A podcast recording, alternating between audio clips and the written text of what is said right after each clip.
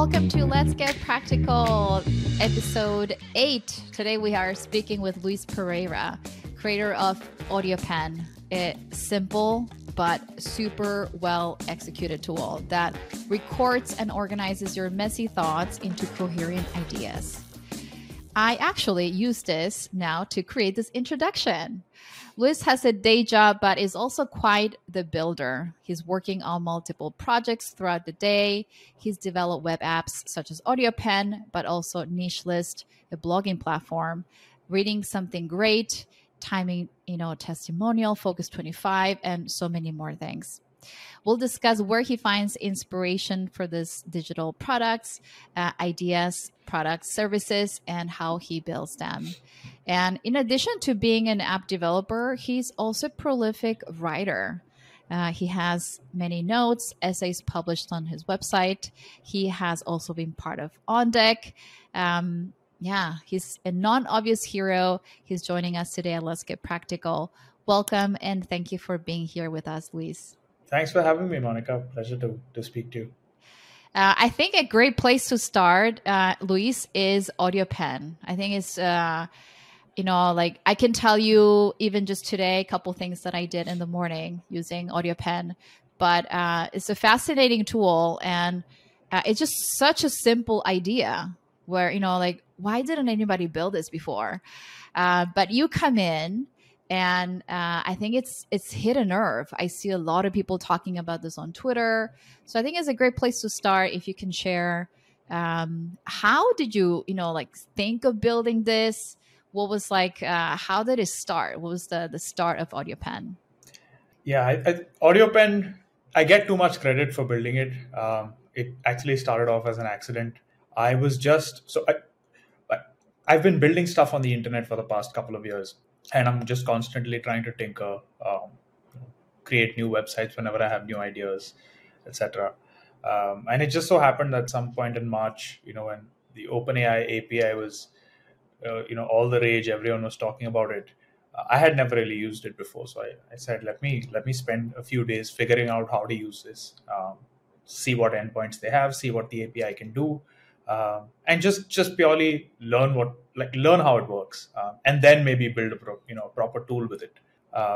As part of that process, I decided that I didn't want to learn how it works by building specific websites for each experiment, because that would just get time consuming and expensive. So I thought, okay, let me just host a bunch of small, what I call tiny tools on my personal website. Let me just use the API, create 3 or 4. Small tools that can just help me learn how to use it.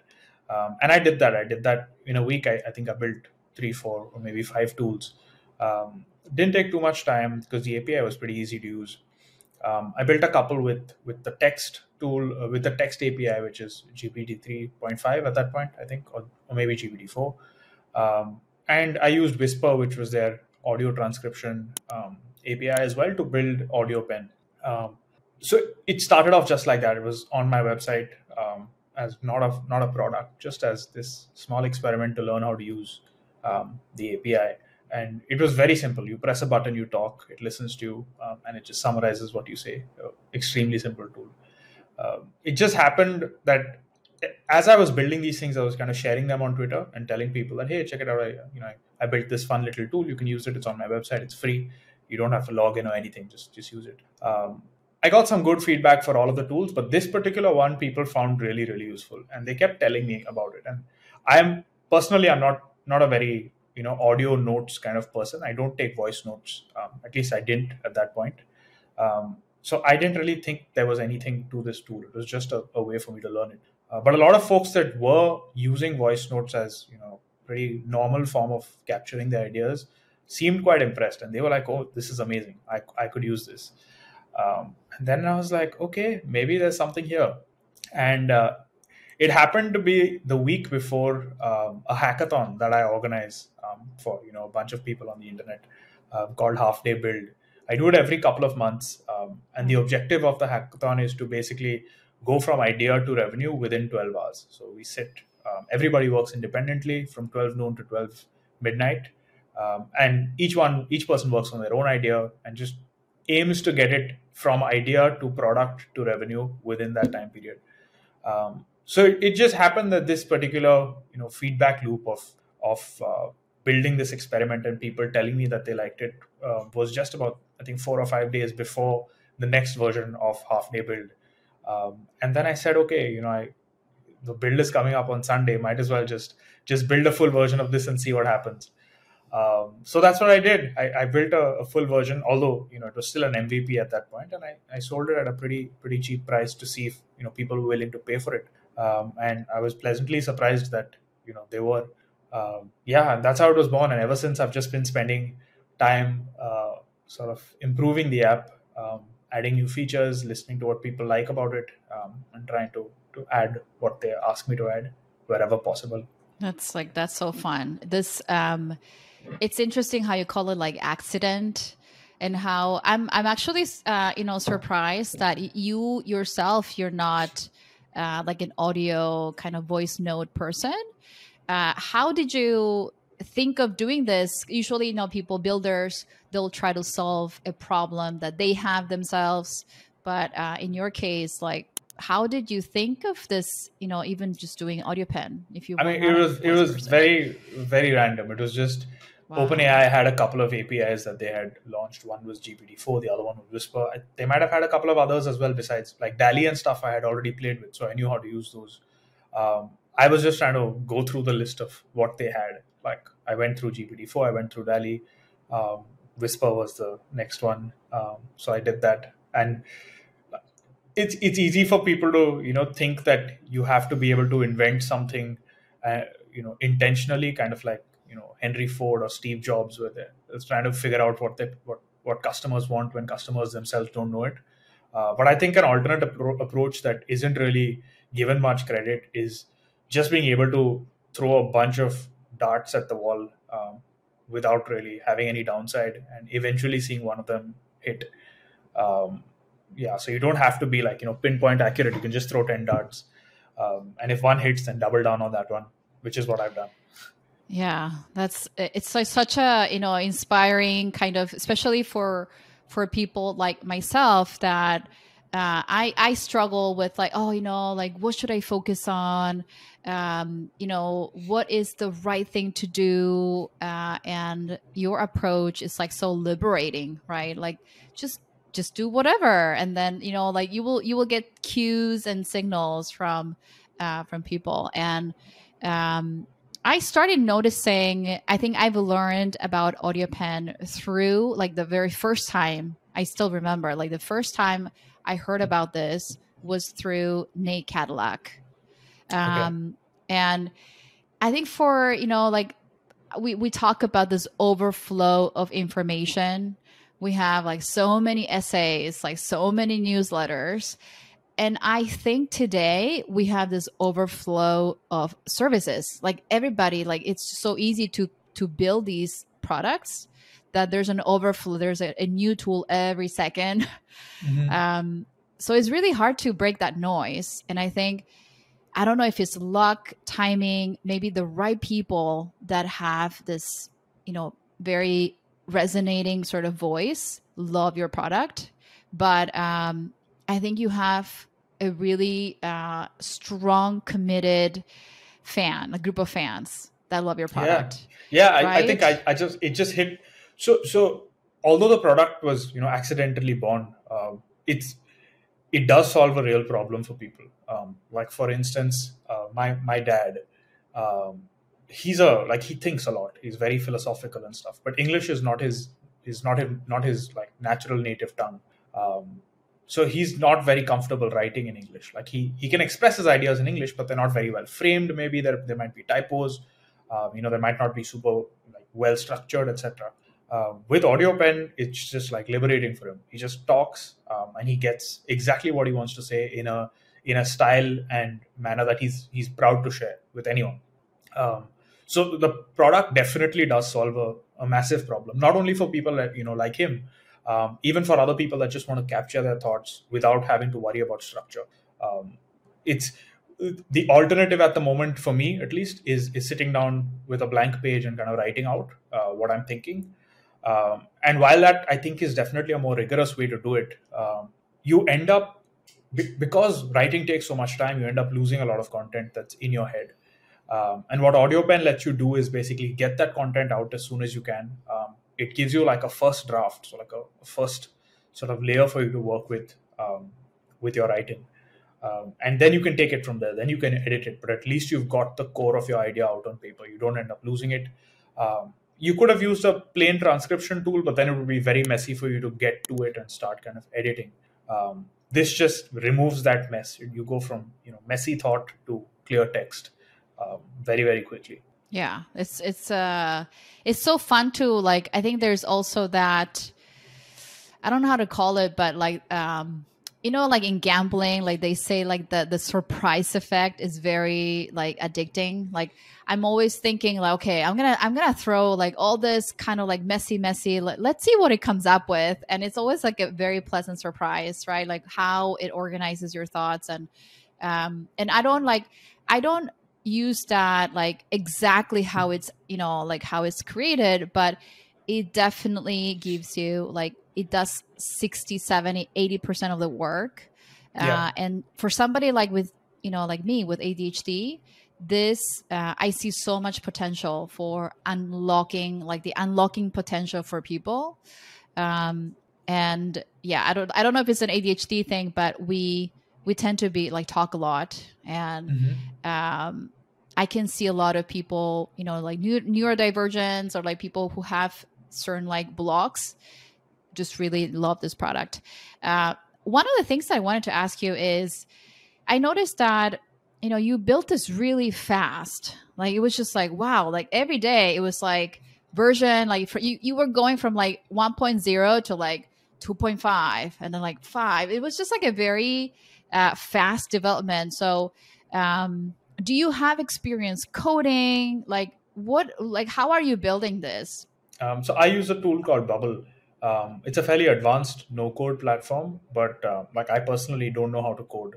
I've tried to teach myself how to code a few times, failed every single time. Gave up the moment I found Bubble back in 2021 because it was the first no-code tool that I had used that seemed like it could do almost anything that I wanted it to do. That, you know, I've been playing in the no-code space for a while, but every other tool kind of boxes you into its own preferred direction, and you have to think of building stuff that the tool is capable of building before you can, you know, expand into other ideas. You have to first filter every idea into, you know, can this tool build it? And that's all right. Like some of those tools are nice, but with Bubble, that filter doesn't exist. You can take almost any idea and you can build it. It's not the easiest tool to learn, and I'm still learning as well, but it's extremely powerful once you get the hang of it. Wow. And it also helps you iterate extremely fast, which is why I've been able to, you know, pump update after update, and it also just helps that I'm a solo person building it, so I don't have to, you know, coordinate with a team of multiple people where each person's handling a different task. It's just all in my own head, and I just can pump update after update pretty quickly. Yeah, it's just really fascinating and inspiring. Now that you're saying that it's a no-code tool, I'm like blown away. And number two, I almost feel like, oh wow, like maybe I can, you know, like learn how to build something, because we have all of these ideas in my, you know, like in my head, or even like a little problem for myself that I could build. For somebody who does not have any experience with coding, because you said like you were trying to learn code, but, you know, stopped, no experience coding, like starting from absolute zero. What would be like your advice for those people to dive into, you know, this no-code tool Bubble or other ways to build things? I like recommend it to everyone. If you want to start with something easier, there are other tools that you can use, you know, like a Pory or a Softor, etc. But I would just recommend learning Bubble.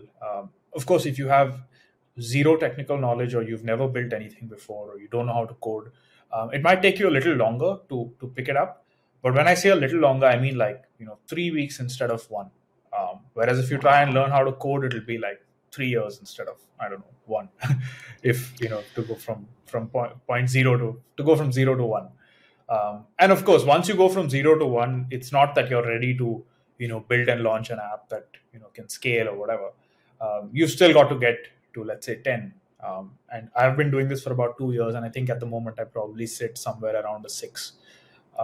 So it's a constant learning journey. It's never ending. There's a lot of stuff you can learn. And eventually, of course, it kind of enters almost low code is what they call it. So just about enters like coding territory where you'll gradually build some knowledge of that as well. But you don't need to know any of that to be able to build a proper app. So yeah, I mean, if you have a couple of months to spare, spend a week or two going from 0 to 1. And then after that, just keep learning. The easiest way to do it, I would recommend, is doing what I did, which is just building extremely dumb, tiny tools on your own website with no fancy features, no intention of selling it or making money from it. Just build it for the sake of learning. And eventually, you'll get positive feedback from somebody about one of those tools. That is, that's like so encouraging. And, I hope to try, soon in the summer when hopefully I'll have a bit more time.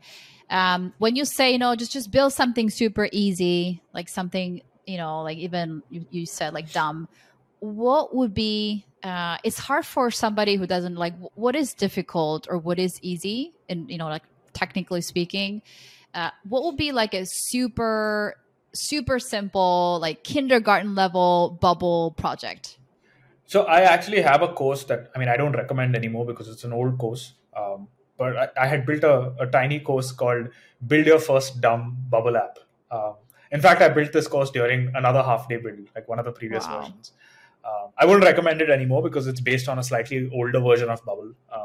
Maybe I should update it at some point. But yeah, basically, please. I saw that on your website. I'm like, I was about to purchase it today, and I'm like, I'm gonna ask him first. I mean, it would still work. 90% of everything there, like the logic and stuff, would still work. But like there might be minor UI changes between what Bubble looked like then and what the app looks like now. But yeah, you'll probably, I'll send you a copy later. You can see if you find it useful. But yeah, what the reason I spoke about that is that the dumb app I decided to, create that sort of course with, which was basically just a walkthrough, like a step-by-step walkthrough of how to build a dumb app.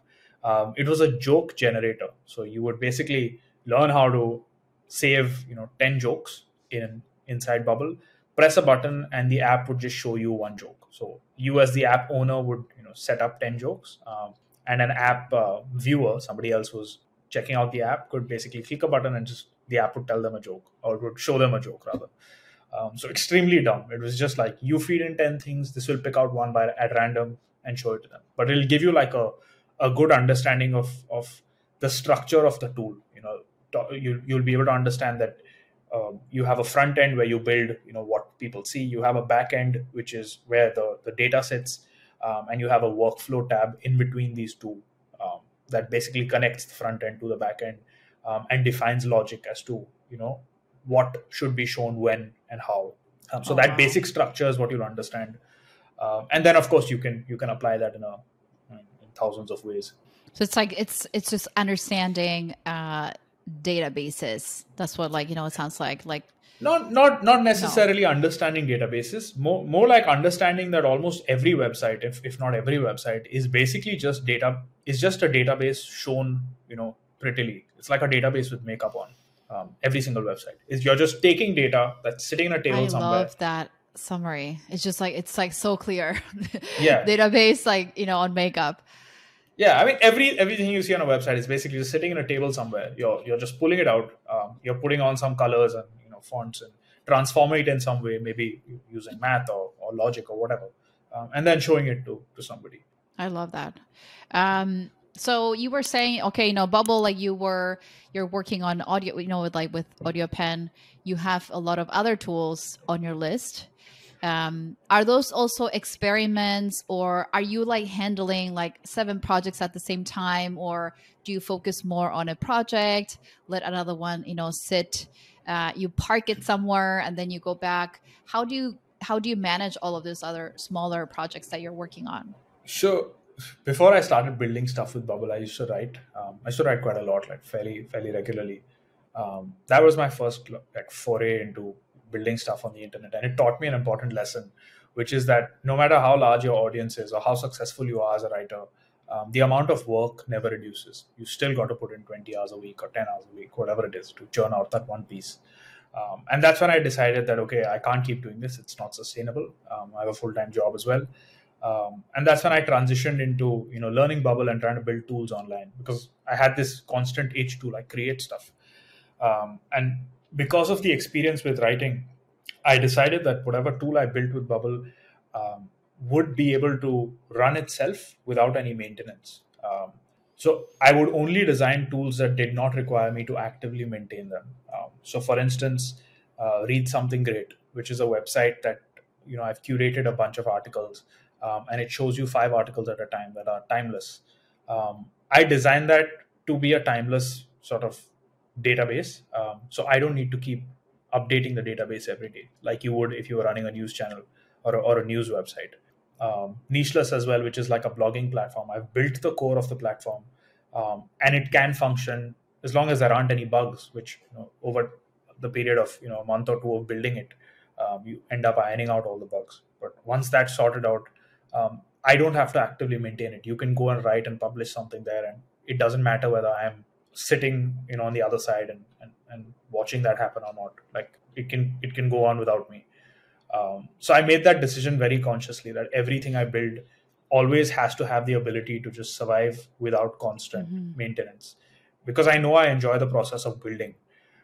So even with AudioPen at the moment, I am 100% focused on it, because all of the other things are just on autopilot by themselves. Wow.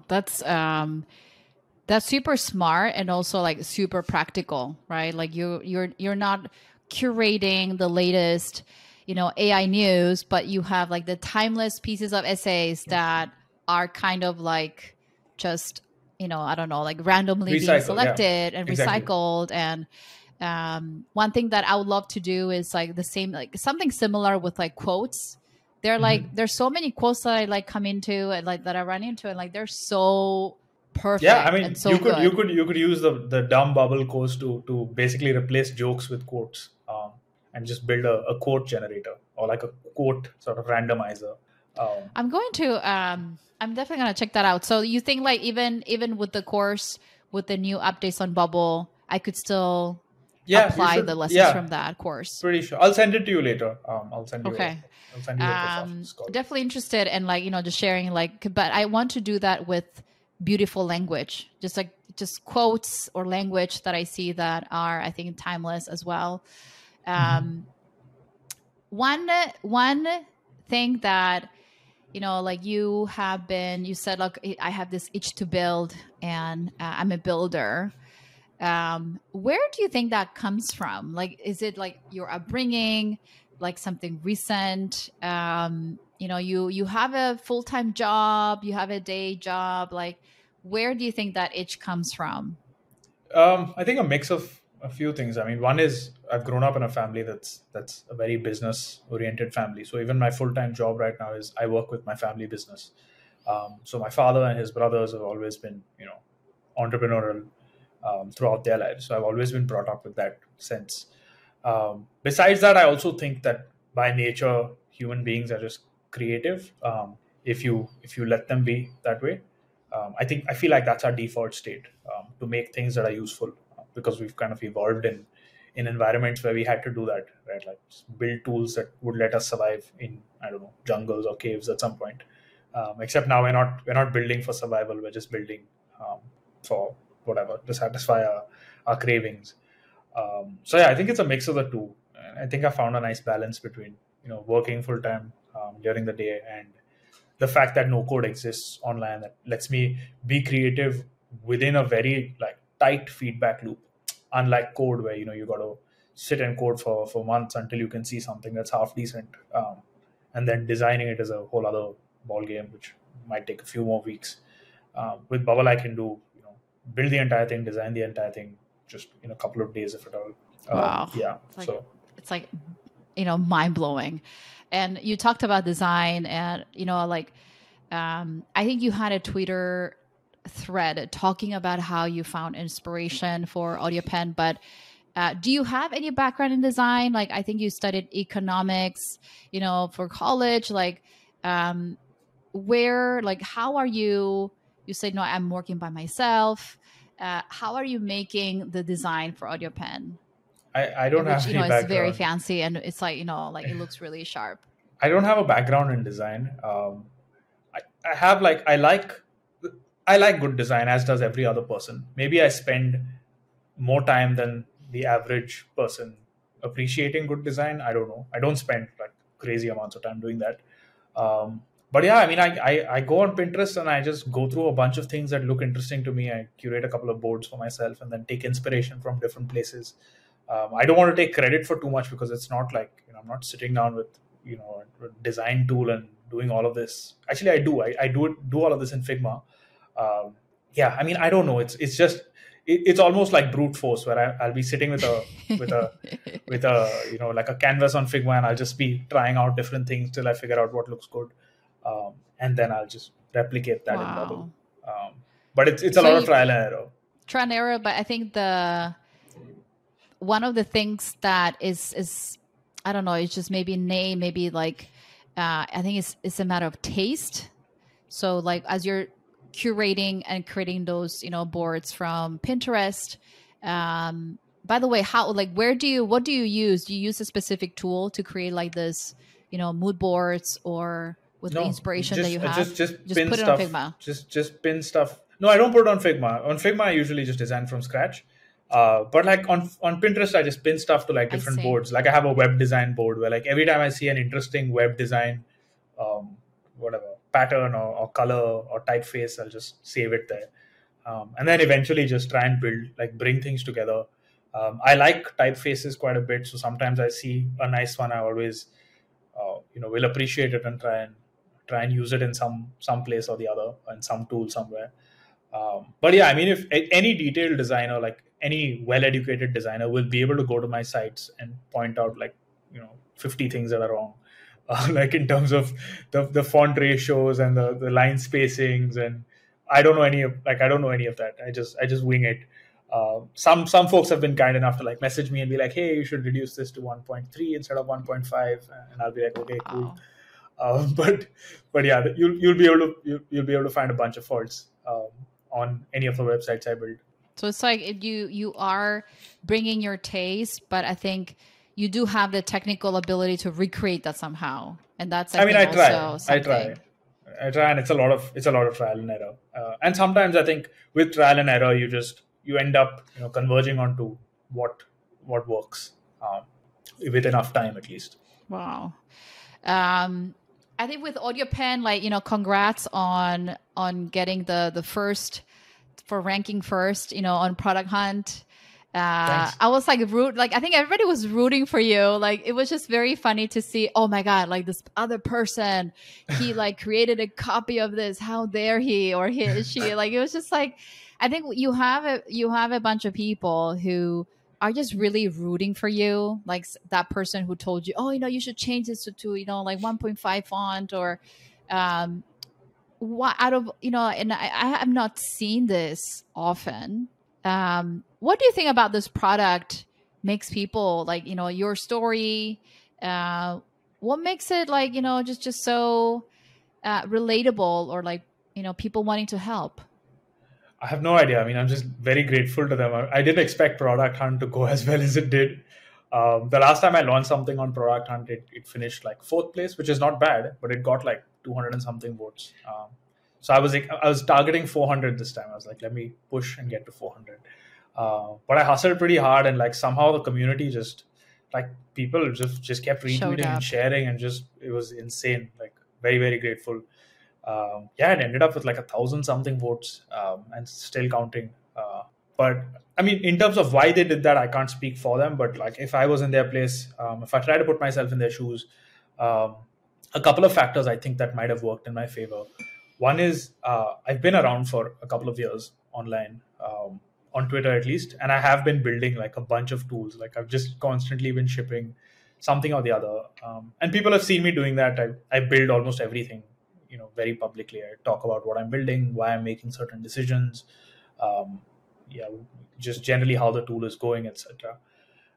people like that. I mean, and they've seen my products before. Some of them, you know, people have liked them as well. I think this was the first product I built that people really, really liked, which, as I said, was sort of accidental. But I mean, I threw enough darts at the board, I guess.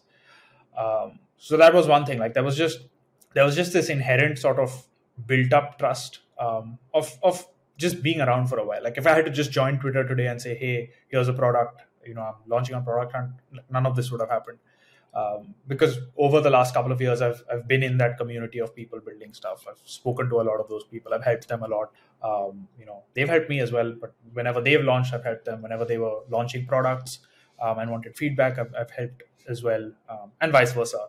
So it's a nice set of like self-motivated builders that are just generally nice people, and I've been fortunate to, you know, be a part of that. I think that was the biggest driver for anything like to do with the success of AudioPen. And you do have, like I was telling you, like, you know, I'm a huge fan of Nate Cadillac. Actually, you know, he's going to be also on the podcast soon, but he's just the way also he presented, you know, the product. You have a few people who are like really like, you know, big fans. And is there, I don't know, a creator or somebody who you feel like just really a lot of gratitude, maybe, who was like there really early on? A bunch, there were so many people, like I know. And how did they help you sort of find validation? Like, like the early believers. Yeah, meaning I don't want to take names because I'm sure I'll forget a bunch of people. I don't want to do that. But like one of the things I did when I launched during Half Day Build was I had asked people to be like beta testers before I had gone live. So about, you know, it was a 12-hour thing. I think somewhere around 10 hours in, the product was almost ready. And I wanted to make sure it was working the way I expected it to. So I just put out a tweet saying, "Hey, anyone wants to be a tester?" And this was while I was building this product. I was basically live tweeting everything. I was just tweeting what the design looked like, you know, where I reached in the process, just generally what my goal was to launch and reach revenue. And people knew, you know, they knew the backstory that I had built this small tool and I was trying to build the whole thing. So everyone felt like kind of part of this process for 12 hours. And then I asked for beta testers about 10 hours in, and I got a bunch, like more than I could handle. So I gave them all access.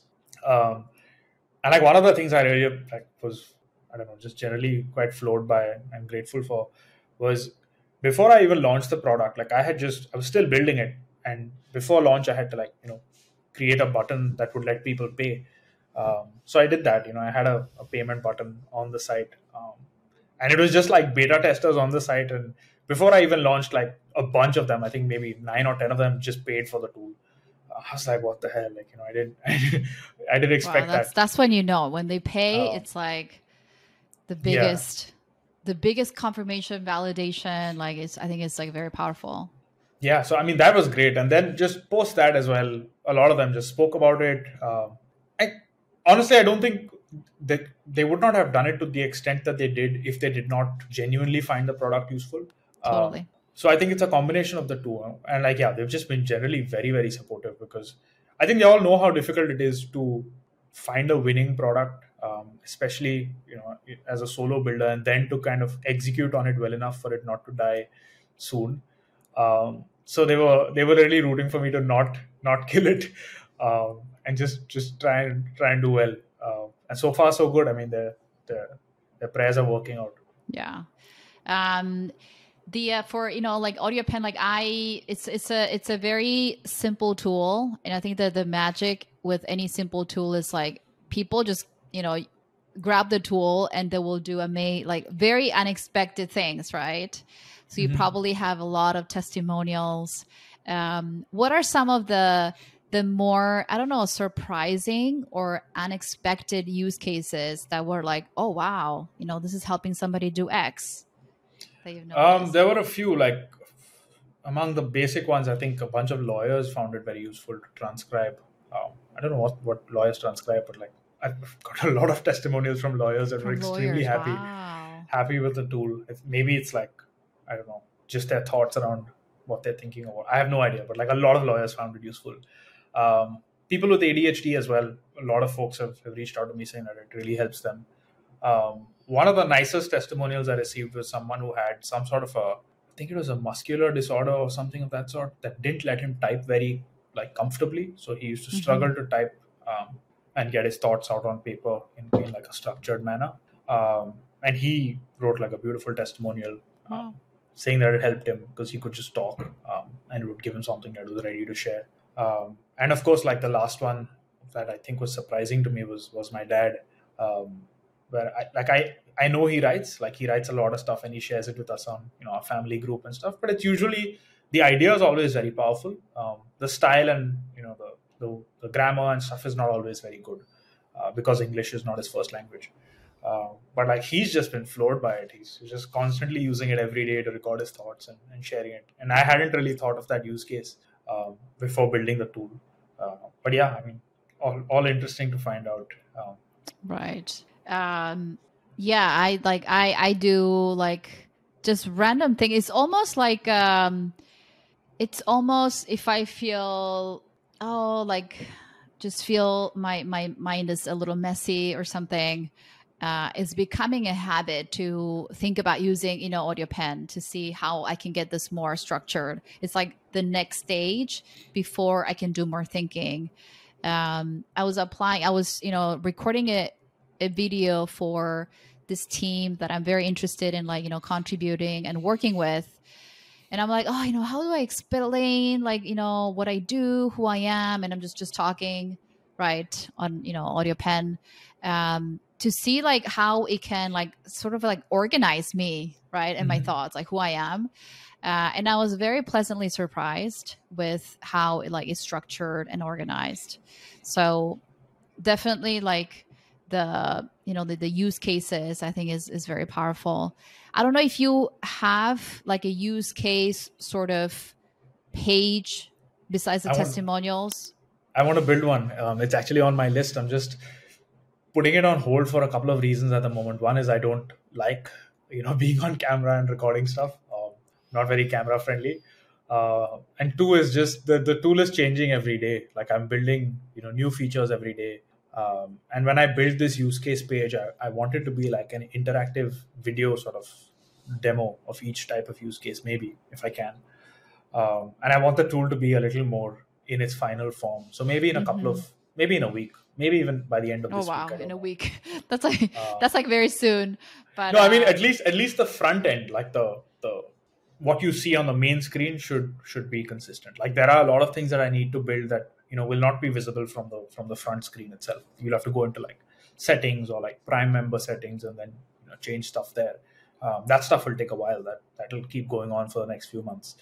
But there are a few big changes that that will visually impact the homepage. That I'm working on for this week.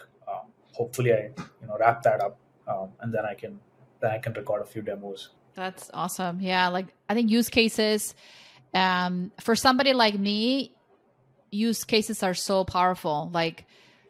We're so good at learning by observing over the shoulder.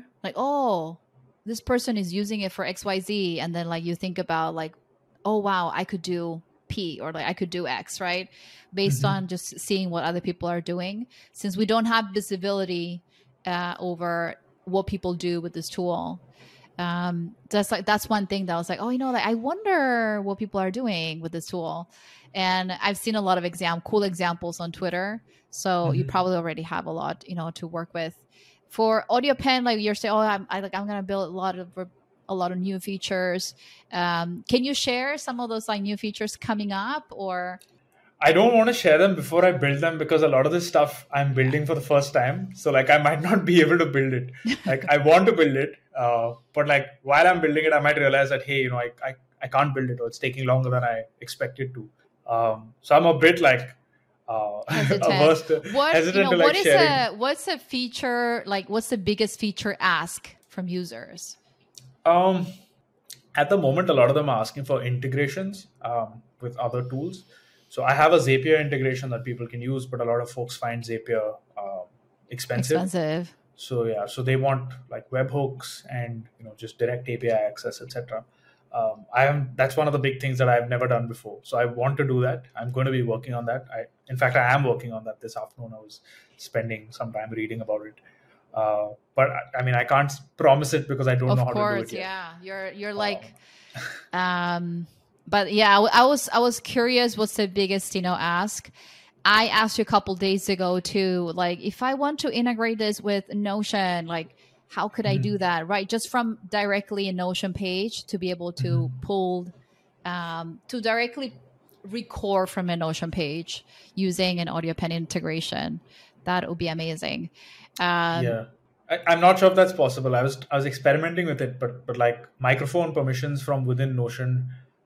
So far I couldn't figure out how to give it permission, but if you could, then, I mean, if you can figure out how to give it my permissions, it should work because you can just embed it, as a normal website inside Notion. Okay. I'm going to like microphone permissions, not from, the equipment itself, but it has to be permissions from the website. From Notion. Assume so. I think so. Okay. Yes. Oh, cool. For, this, I don't know, AudioPen or even like writing, who do you look up to for inspiration? Like who are some builders that you follow, that you learn from, or it's just like all just, you and I don't know. For writing, I can say for writing, I like Paul Graham's work a lot, as do a lot of folks, right. Because I think it conceals so much work in its simplicity. When you read his stuff, it looks like an essay that a 15-year-old could write in maybe an hour. And the truth is the exact opposite of that. Like he's probably spent weeks or months trying to distill ideas to make them clear and simple enough for anyone to understand. And that's a lesson that you only learn when you actually start writing. Like most people that just read and don't write will never understand how painful it is to actually write a piece that's simple enough for anyone to read and make an argument that's easy for people to follow. Paul Graham is definitely someone I look up to as a writer. As far as building is concerned, I don't think I have like an individual sort of person that I admire. It's I pick up things from different places. Like for instance, design, like Nate Cadillac itself. I've read a lot of his stuff on design, and I look up to him as far as that is concerned with fonts and just general stuff there in the design space. As far as like speed of shipping goes, like there are a bunch of indie hackers on Twitter that are just shipping stuff left, right, and center. Look up to all of them as far as that is concerned. I don't know if you have like Tony Dent on your radar. Yeah, I follow him. He's been like just also like I love the products that he puts out. Yeah, I mean there are a lot of people shipping a lot of stuff very quickly and building like really cool shit. I think I take inspiration from multiple places when it comes to building stuff. Building in public also. Are you part of like a community of builders or not so much? Not at the moment. So a couple of years ago when I started, when I learned Bubble, I was part of OnDeck, which was their no-code fellowship. So I kind of got my feet wet, with a community that was, supportive. But I mean, that was a 2-month thing. And after that, it's just been like this informal community of people on Twitter who sort of know each other because we turn up on each other's timelines, every so often, because we're all building. So we're all sort of asking each other for feedback. There is no like group chat or anything of that sort. It's just, you end up seeing the same faces fairly frequently, as you spend more time on the platform. Right. I've seen like you sharing like your sticky notes. Okay. Like, what to do today. And then you just like, like cross them out as you're just, getting things done. And because it's about like how to be practical and, what is your, I don't want to call it productivity stack, but, what do you have any rules or philosophy or in terms of like how to get things done, like how to no, I don't. Yeah. I actually don't. I think people focus too much on I don't want to speak for other people, but like I think I've dabbled in the whole, you know, let's be productive and let's follow a sort of template of what to do when and how, and have this. I've even built products that were sort of in that space of like, you know, do important and urgent things here and important not urgent there. The Eisenhower matrix. Yeah. I mean, after a point, like morning routines and stuff just don't matter. Like for the last 1.5 months, it's probably been the most productive 1.5 months of my life. And I literally just wake up and check my phone and start replying to customers. Then I go back to sleep for an hour. Then I wake up again, and then I just stumble over to my laptop, reply to a few more people. And then I go brush my teeth and stuff. So it's, I have no morning routine. I'm just like waking up, seeing what's up, working, responding. But I mean, in terms of like productivity tools that I use, like I swear by Todoist. That's my to-do list of choice. It just, I've tried all of them, or at least most of them, and this one's stuck. It integrates really well with my calendar. It helps me, like the natural language processing is really good, and I'm used to it, so I can, you know, add stuff to certain dates and times very quickly. And it's just, it's got the right mix of being simple enough to use, but being, you know, feature rich enough to do a lot of other stuff with it as well. That's what I use for most stuff. And then, of course, I use sticky notes that are on my desk for like the most important stuff that, okay, I've got to do these three things. It's just on my desk. At least when I'm home from work, I know that I've got to do those three things. And those goals that you set, well, like, I don't know, goals, but, or the three things that you're setting for yourself, are those like on a daily basis or like a weekly basis? Okay, this week, these are like the three focus areas, or every day? It depends. I mean, there have been weeks where I felt like, okay, before the end of this week, I want to do this. There are things that are, it depends on how comfortable I am with those tasks. Like if those tasks involve things that I don't know, like, so there's uncertainty involved in how I should complete those tasks. Then having a timeline is sort of futile. Like for instance, right now I'm working on a Chrome extension for AudioPen, and I've never done that before. That's the last sort of thing on this little sticky note that I keep posting on Twitter. And it's still not circled because it's been like a week and a half and I can't figure one particular problem out. So, I mean, there's no point in me saying I'll finish it in a week, because there's like, I don't know what the unknowns are in that space. But yeah, if it's like fairly straightforward stuff, sometimes I have like a sticky note that just says, okay, this week do ABC. And then I just try and do it. I love that. Yeah. It's just, you're giving yourself permission to be flexible, but it's not preventing you from, you know, being productive. It's not like making you less productive, but like, you know, more productive, counterintuitively, right? Like you're almost like planning less, but then like, you know, you're getting things done and then not stressing for that. Yeah, I mean, if I can't figure something out and there's like, I've got to wait for someone to help me out with something, like there's no point just doing nothing while waiting, right? So, I mean, I just go and build. I don't know if people on Twitter are like tracking this particular list that I shared, that, okay, 1, 2, 3, 4 got done, like all in a row, and 5's just not been done for like a week and a half or something now. And I've just launched like 2 other things in the meantime. But I can't help it. I mean, I'd rather launch 2 other things than sit and wait for 5 to get solved in order to, you know, finish it in order. But yeah, hopefully I'll get to it. I mean, hopefully it'll get to me. Like I'm waiting on a few questions from, you know, that I'm trying to get answers to before I can figure it out. But I should manage to do it soon. That's awesome. Yeah, like the one thing that was really surprising also, you know, like AudioPen, is that I've been always looking for a transcription program from Korean, like, you know, Korean to Korean.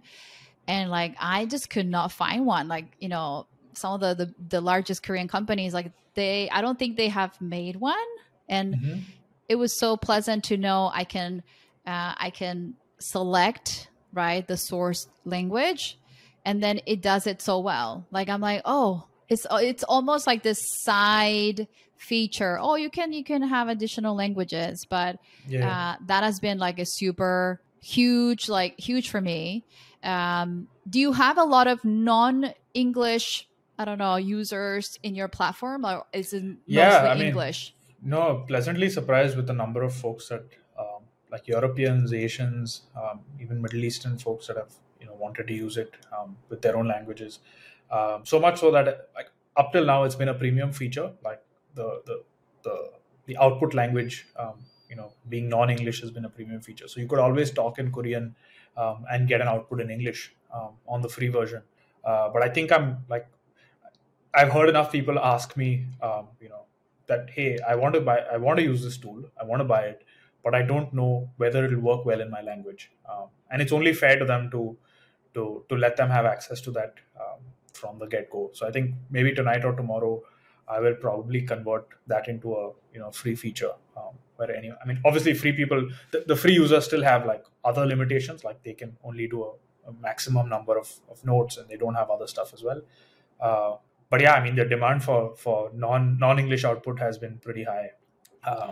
It's and even it's I don't know, it's a way to, it just opens so many other things. I think it's amazing how this one super simple tool that was born out of an accident, like you said, is bringing a lot of excitement, right? But as you said, I think there was somebody who you said copied the entire thing very fast.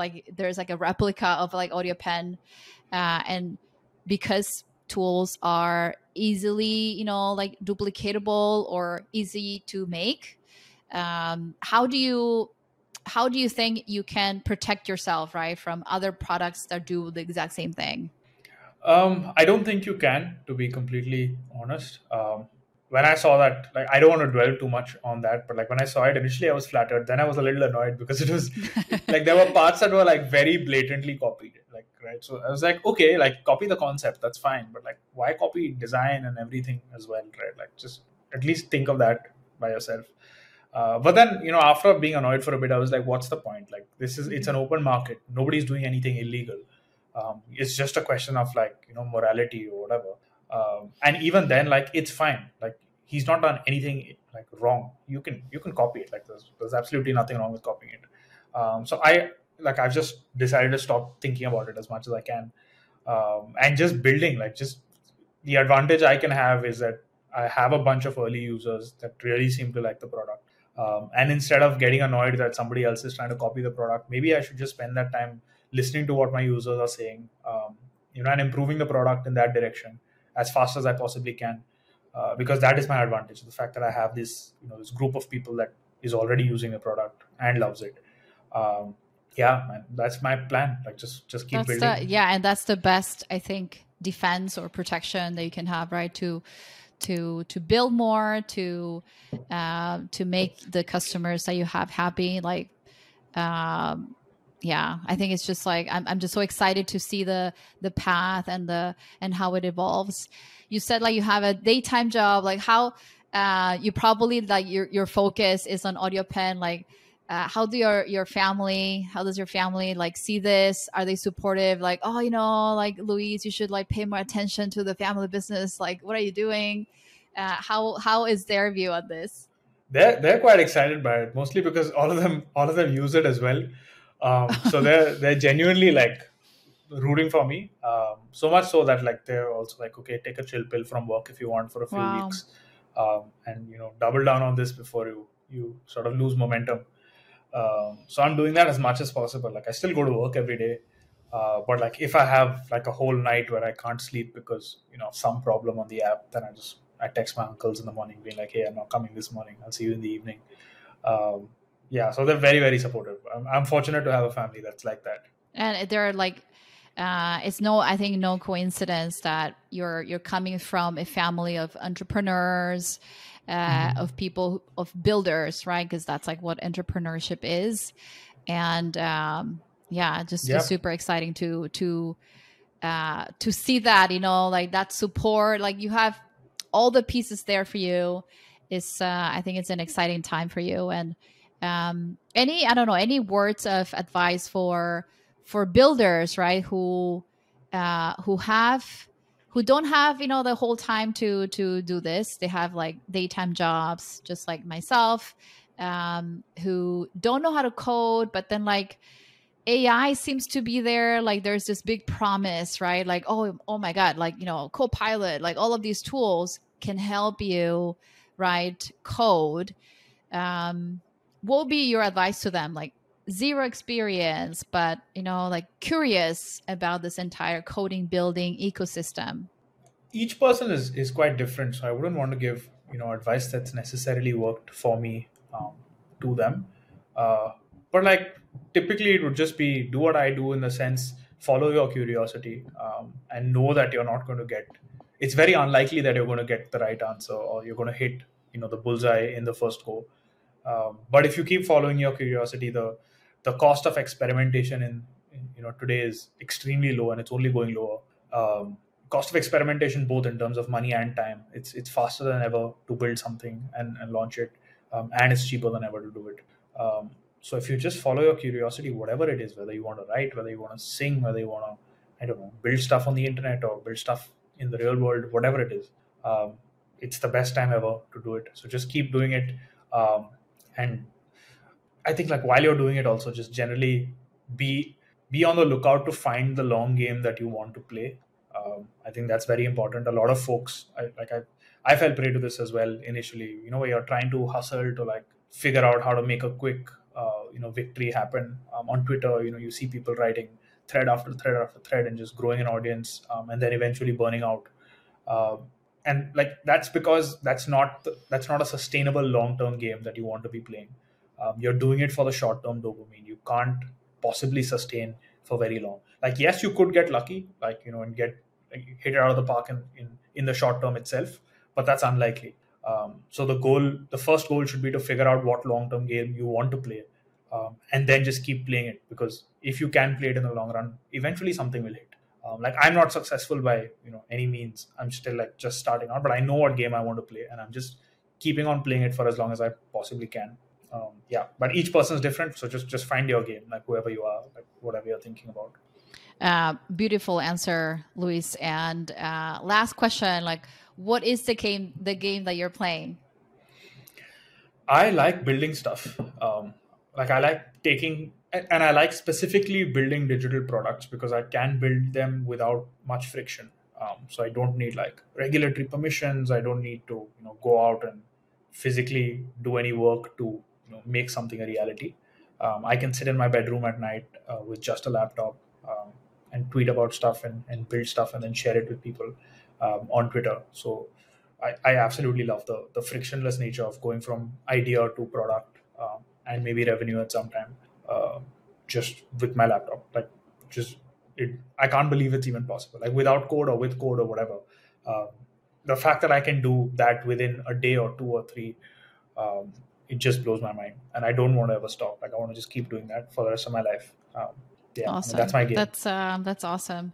And what are you most excited for, you know, next in the next, I don't know, a few weeks or what is just like, just really sparking a lot of joy these days? At the moment, it's just AudioPen. I'm not even thinking like a few weeks into the future. I'm just like day by day. How did that name? Like the name could not have been more perfect. Like I don't know. How did that name come about? I have no idea. So like I said, it was a tiny tool on my website, and I called it AudioPen there as well. So I don't even remember why I called it AudioPen or like. But it's perfect. I just called inevitable. It inevitable. And like, fortunately, the AI domain was available, like audiopen.ai. I bought that later and launched the website. Okay. How could we find more, you know, like if I direct people, where would be the best place to direct them to? Just Twitter. I'm most active there. My handle is just my name, Luis Pereira. And if you want to try out AudioPen, it's just audiopen.ai. You'll find the links on my Twitter as well. Okay. All of that is going to be in the description of this episode. Luis, thank you so much for your time. I know it's very late over there in India, but thank you so much. And a very, a lot of fun to have you on the podcast today. Thanks, Monica. It was fun talking to you as well. Okay. I'm going to still have it on because like I usually like people have like just leftover nuggets that happen to be like super great comments. So I'm going to like, you know, turn it off the last minute when we leave. But did you have fun? Like I learned so much from from just talking to you and like your story. I can't believe this was like, you know, one of many, you know, tries, and how this was like, you know, just people just gave you all this feedback, and it's a beautiful story. Thanks. I mean, yeah, it is what it is. I mean, I want to be Steve Jobs or Henry Ford. No, when you're thinking, like, you're thinking of an idea and you build something that people don't know they want. But it's like, I'm not that. My father had this, you know, thing, and I thought of a way to do that. And like, yeah. It's like so real, and like, it makes it much more like human, and how there's like a story of the story of a story. And I guess, I don't know. I'm honestly just making it up as I go. Like, I'm not, I really wish. So the downside of this, right, is it kind of proves to me that it's unlikely that, let's say, I, you know, after AudioPen, I build something else. The odds of me building something successful are still crap. It's not that because I built AudioPen that I will know what to build next. The fact that it was an accident means that in order to find the next good accident, I just have to make a bunch of other bad accidents, because I don't know what made the good accident good, or at least I didn't know of it before I made the accident. So, I mean, it's kind of sad that even as a serial builder who's been building for so many years, that I can't predict, you know, I can't design a product from scratch that I know will be successful. So I just have to keep swinging. But like, I love it what you said, how, you know, the experimentation, you know, cost both in time, you know, money, resources, it's just going like lower and lower.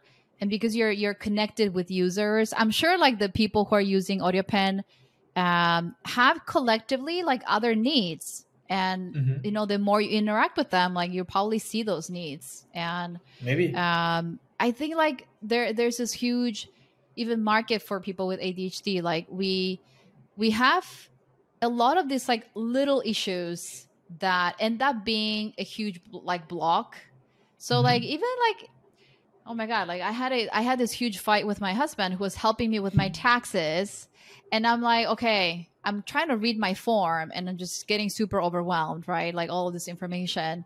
And that's like, you know, to my super traditional, like brain, you know, husband, it's like no big deal at all. Like, I'm like, what's wrong with you, right? And it's probably a very small thing that could make a big impact. Something that helps you, I don't know, like just get your taxes done like in a very like easy way. I'm like, I can't believe somebody has not figured that out yet, right? Yeah, yeah. That's a universal problem. Like every time I do this in India, I'm just like, and I'm like, on. It's like kind of like, and it gives me hope with like the use case of the lawyers. I'm surprised and not surprised that lawyers find this tool very, very helpful, right? So like, yeah, there's so many tools that have yet to be built. So I hope, you know, just letting you know, there are many things that we need as like ADHD. Yeah, I mean, so the thing is, I have a lot of ideas. Like I keep having new ideas, and like, where do you write them down somewhere? I do. I actually have like a Roam like page that just has like ideas to build. Most of them are crap. I mean, I don't use it the way it's intended to be used. I use it literally like a scratch pad. I bought not the lifetime, but the Believer deal a few years ago. It was like a 5-year one. The 5-year deal, yeah. So I just have it. But like, I'm not really using it the way it's supposed to be used. In fact, in terms of tools that I like to use, or I use more often at least, there's one called Mem, mem.ai. I've seen people mention that. I have not tried. I mean, again, I'm also just using it like a scratch pad, but it's like a much more convenient. AI, okay. Yeah, it's much more convenient to access, and it just feels less like, it feels less intimidating than Roam. It feels more like a, you know, hey, you can just write whatever you want. Like if you have the premium version, which I don't, I think they use like AI to connect different notes and stuff. In terms of other like places where I like to store notes, there's a tool called Napkin.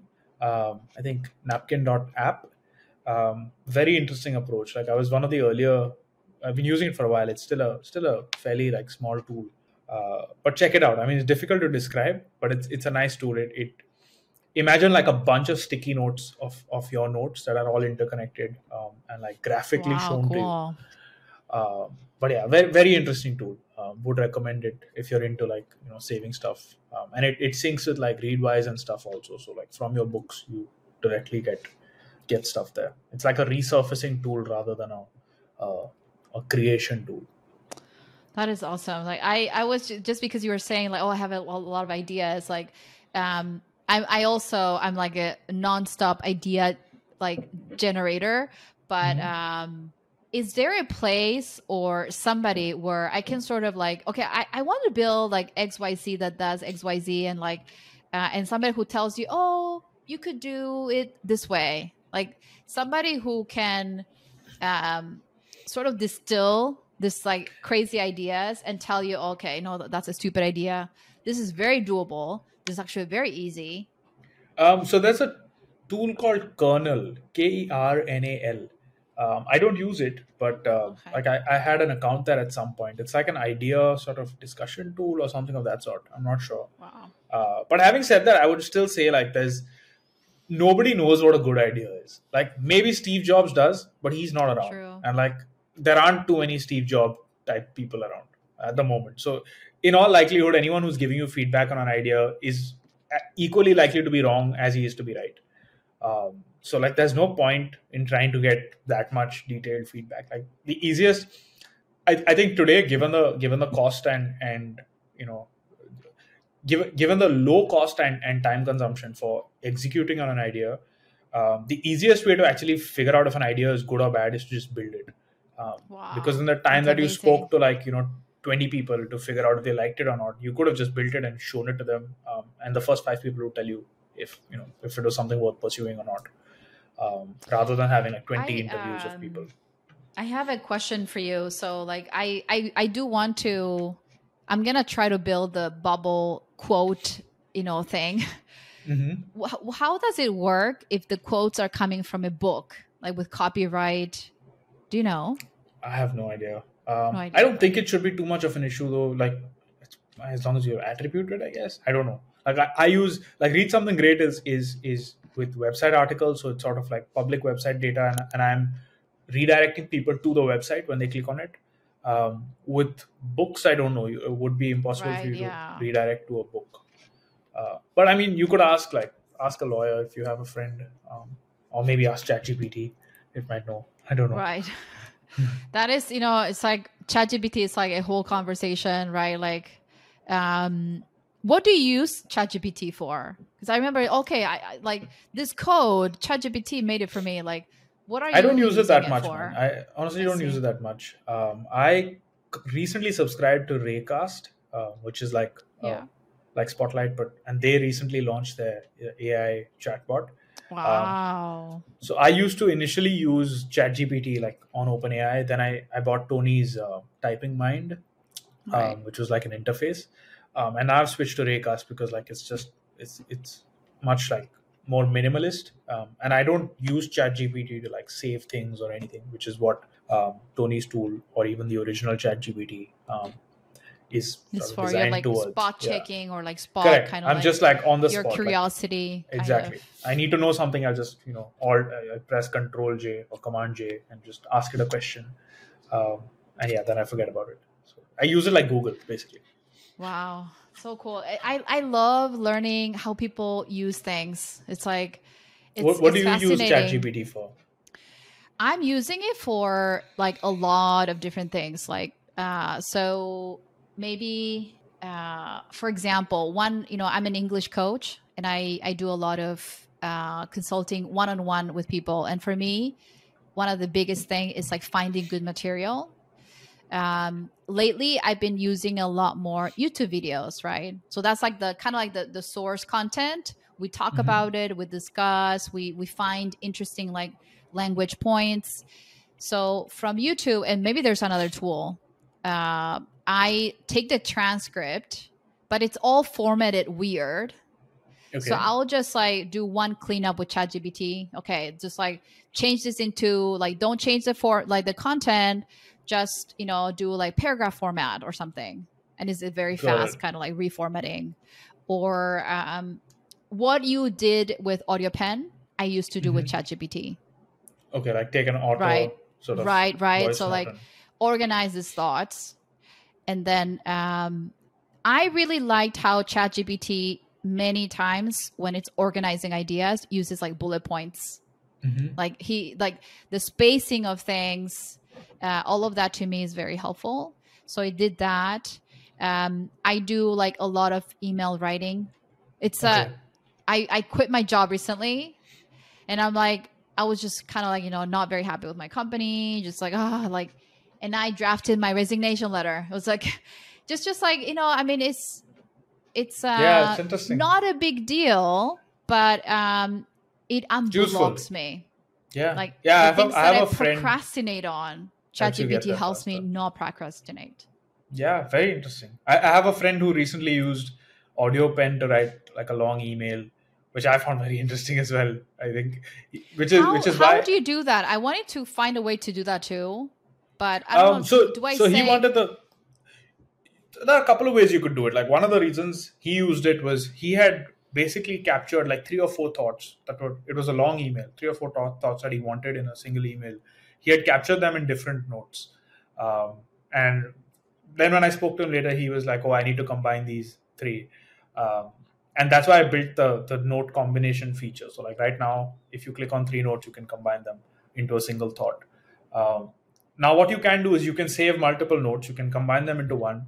And then if you restyle the note, you can set a style that says, write this in the form of an email, you know, directed to or addressed to so-and-so person from me. My name is whatever, so-and-so. It should be able to do it. I haven't done it yet, but I think it should work. Oh, wow. I did not know the restyling. I didn't know the restyling feature. Yeah. I mean, if you're a Prime customer, you click on that little refresh sort of button at the bottom on any note when you open it. And you can change the length. You can change the style as well. And oh, wow. And you can choose to preserve the original as well. I did not know. Yeah. Yeah. There are just things that like... that you're gonna have YouTubers talking about how to use AudioPen.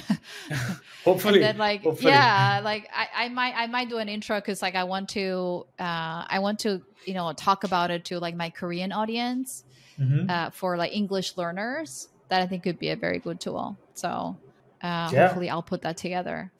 And any questions for me? Like I don't know, anything that you want to ask? I mean, what are you doing now since you've quit your job? Like, what's the plan? Are you going to be like freelancing, or are you looking for another job? My last day is like next week, and a couple of things that I want to do is again like I want to do a lot of things, but there are kind of 2-3 areas that I'm kind of like I don't know, not to say like hunting. But like 3 areas that I'm just kind of like going forward. Like I want to get these 3 things. One is like working with creators, and I'm working with this YouTuber called Sarah Dichi. She's like a tech YouTuber. Yeah, she's quite about big. 910K subscribers, and she also happens to have ADHD. And it's very interesting how we connected. But she wanted to find a way to like systematize her. Like, you know, process. And I'm really good at that. Like, I'm really good at giving order to things. I cannot give order to myself, but I can do that, you know, for others. Like that's where I find fulfillment. So I've been working with her, and it's kind of like a half producer, half, you know, like doing, you know, that's like one bracket. So YouTuber creation, helping creators, like delegate work, working with their writers, kind of like getting things done. That's one big thing. Another one is I really do want to go deeper in my coaching. So I only have like 3 kind of premium customers, right? You know, like I charge a kind of a high rate and 3 people that I just, you know, I've worked with for a long time. And I want to get more of those customers. So I've never done promotion, but I'm going to try to create more content to like, you know, get more customers. And then another thing is I do want to get in the college essay kind of field. So like college applications, helping students sort of, you know, like storytell or, you know, craft interesting stories for their personal essays, helping them with their application, all the things they need to follow up with. I helped a couple students in Korea, and it's a very lucrative business, but it's also very fulfilling. Like, I helped this one student, like, it was just like a friend of a friend of a friend.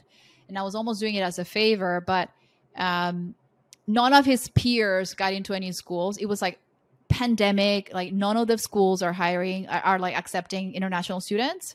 And then this one kid, he's doing his PhD now in UC San Diego, but just helping him through the essay and like all of these people, they don't know who they are. Like, oh, I don't know what I did. Like, and I've done so much work with Korean students doing like resume work, interview preparation, that I know how to like get to know them really fast, like try to figure them out. Like a lot of questions, a lot of interviews for them to open up. And it's like, I sometimes ghost write recommendation letters. And then they're like, oh my God, like this is me. I had no clue I was this impressive, you know? So it's very fulfilling, but it's also very lucrative. And it's kind of like a very niche business that I'm trying to get into, but it's really hard, I think. Like I need to, so I'm applying for a couple jobs in that sort of field. And I love, you know, podcast has been so fun. So I want to definitely do more of that. Like I'm going to have Nate Cadillac. And I love finding this, like just interesting stories, you know, just people have very interesting stories, and we need more of those stories that, you know, are very interesting, but not many people take the time, right, to explore those stories. So I want to do that, and it'll be like really my fun project. Like, yeah, you know, I mean, it's always nice to have something really for fun. On the side. Yeah. Like anything you enjoy doing outside of work is always a good sign to pursue. Right. So I love bridging the gap between like Western culture and Korea, and I'm gonna keep doing that. So I'm working with this media company. Did you grow up in Korea? Or like, have you been in the States? I grew up in South America. Oh, wow. In Argentina. Oh, that's interesting. I have another friend actually who's Chinese, but grew up in, like, born and brought up in Argentina, and is now in like Singapore. Oh, wow. Yeah. So like, so yeah, it's about like 15 years Argentina, about like 15 years in Korea, about 10 years in the US. Oh, wow. So I'm trying to like, I'm going to Mexico this week to give a presentation at a Notion meetup. So just, you know, like, a few different things, hoping that they connect. Yeah, the dots only connect. Like they say, right? The dots only connect looking backwards. I know. So that's what I'm hoping. Them. Yeah. I'm going to get ready to pick up my kids, and like, you know, just craziness happens. But thank you so much, Luis, for your time. And it's like super late for you, and I really appreciate your time. Yeah, thanks for having me. I enjoyed the conversation. And yeah, keep in touch with you. You're out.